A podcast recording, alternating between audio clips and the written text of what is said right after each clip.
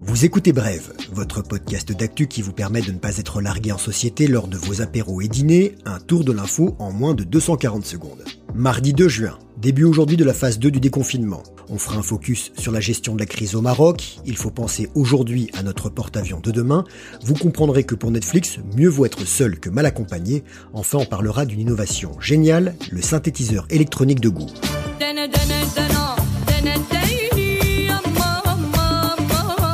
Terminé la règle des 100 km, restos et bars qui reprennent du service en salle en zone verte, en terrasse en zone rouge, rouverture des plages partout sur le littoral, nous retrouvons aujourd'hui un peu plus de liberté, mais restons vigilants, nous n'avons pas vaincu le virus, a martelé Olivier Véran, notre ministre de la Santé. D'autres pays préfèrent rester confinés, c'est le cas du Maroc. 205 décès, 7800 cas confirmés, 34 fois moins qu'en Espagne, de l'autre côté de la Méditerranée. L'activité économique reprend timidement. Chaque secteur gère à sa manière le retour à la vie normale, mais les écoles, mosquées et frontières restent toujours fermées. Le royaume est officiellement confiné jusqu'au 10 juin. Et à cette date, ça fera 82 jours de confinement, record mondial.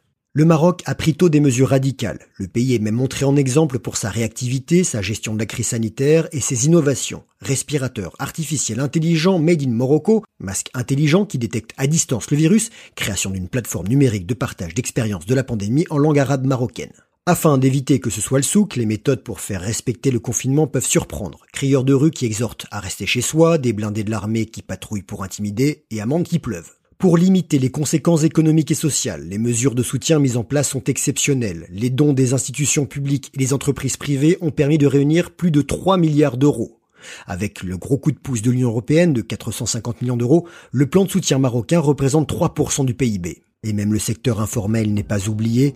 Le Maroc met tout en œuvre pour sortir de cette crise dans une situation sociale bien meilleure que ses voisins. C'est pas du jeu, tac des porte-avions. Hein. Puisque c'est ça, moi je vais en chercher un gros. Bientôt l'acquis pour le Charles de Gaulle. Notre unique porte-avions se porte pourtant bien. Beaucoup mieux qu'il y a quelques semaines. Près de 70% des marins et autres personnels avaient été contaminés par le Covid-19. Mis en service en 2001, le fleuron de la Marine nationale, 261 mètres de long, 64 mètres de large, 42 000 tonnes, doit arriver en fin de vie dans une vingtaine d'années max. Ça lui laisse encore un peu de temps, mais on pense déjà à son remplaçant, et il faut y penser dès maintenant. La construction se fera au chantier de l'Atlantique à Saint-Nazaire.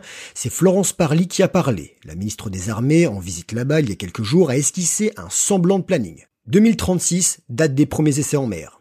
Pour le moment, on ne sait pas grand-chose, on ne connaît pas encore son nom. S'il y a une shortlist, j'ai des idées. Il sera de nouvelle génération et vraisemblablement doté d'une propulsion nucléaire et compatible avec le futur avion de combat européen. Ouais, ce serait ballot de se retrouver avec des avions dans l'eau. Côté sous, il en faudra beaucoup, mais vraiment beaucoup.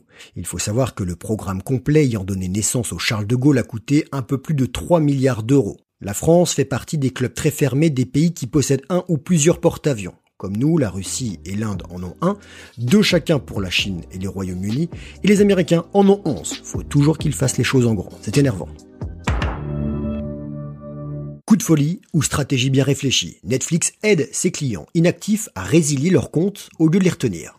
Si vous n'avez pas utilisé le service de streaming depuis un an, donc loupé la dernière saison de Casa del Papel et ça c'est dommage, votre abonnement pourrait être résilié automatiquement ou presque. Les concernés seront alertés par mail. Si vous ne vous manifestez pas, bye bye le tadam.